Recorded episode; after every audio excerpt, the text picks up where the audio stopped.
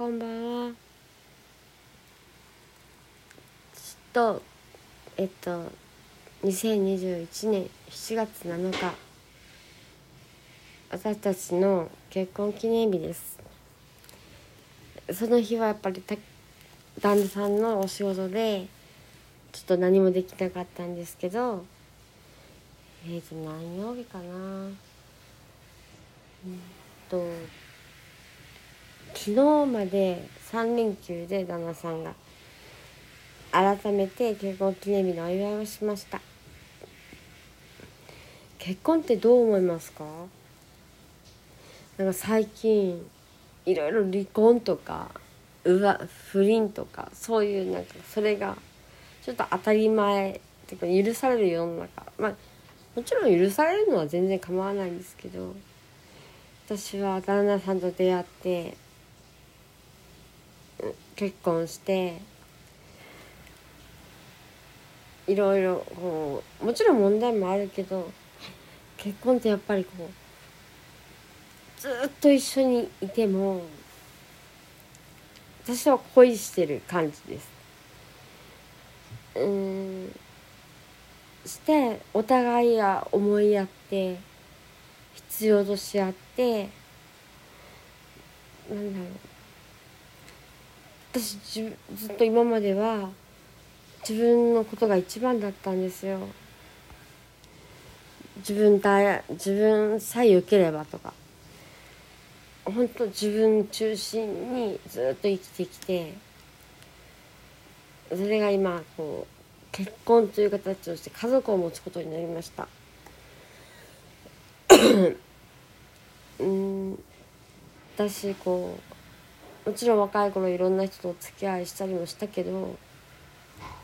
やっぱり無理してたりただ依存する場所が欲しかったりそういうのでなんかこう付き合ってた感じがするんですけど今の旦那さんはなんだろう本当特別ですよね。普通人って自分第一じゃないですか。だけどやっぱり旦那さんが辛いと私も辛かったり嬉しいと私も嬉しかったりそういう思いを共有できるってすごいことじゃないですか。なんかこうもちろん大変なこともいっぱいあるけど二人で乗り越えてる感じこう、まあ、もちろんうちには保護猫と実家に住み着いてた保護猫ちゃんを我が家に迎えました。今何歳かな？3歳ぐらいですかね。すごく可愛いです。私子供好きでもちろん子供もずっと欲しいっていう夢はあったんですけど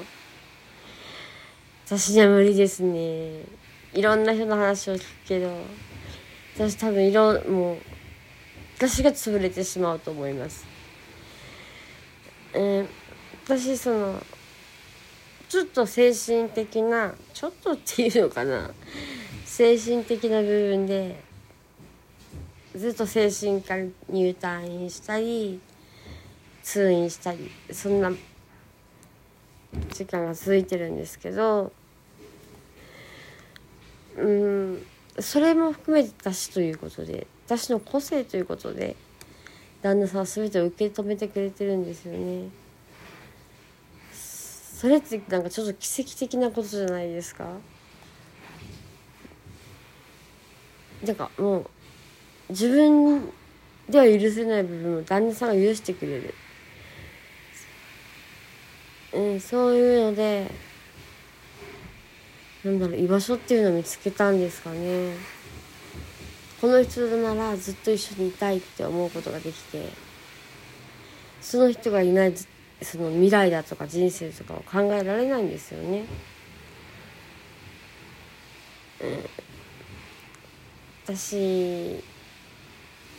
ずっと一人で思ってたし誰にも必要とされてないと思ってたし。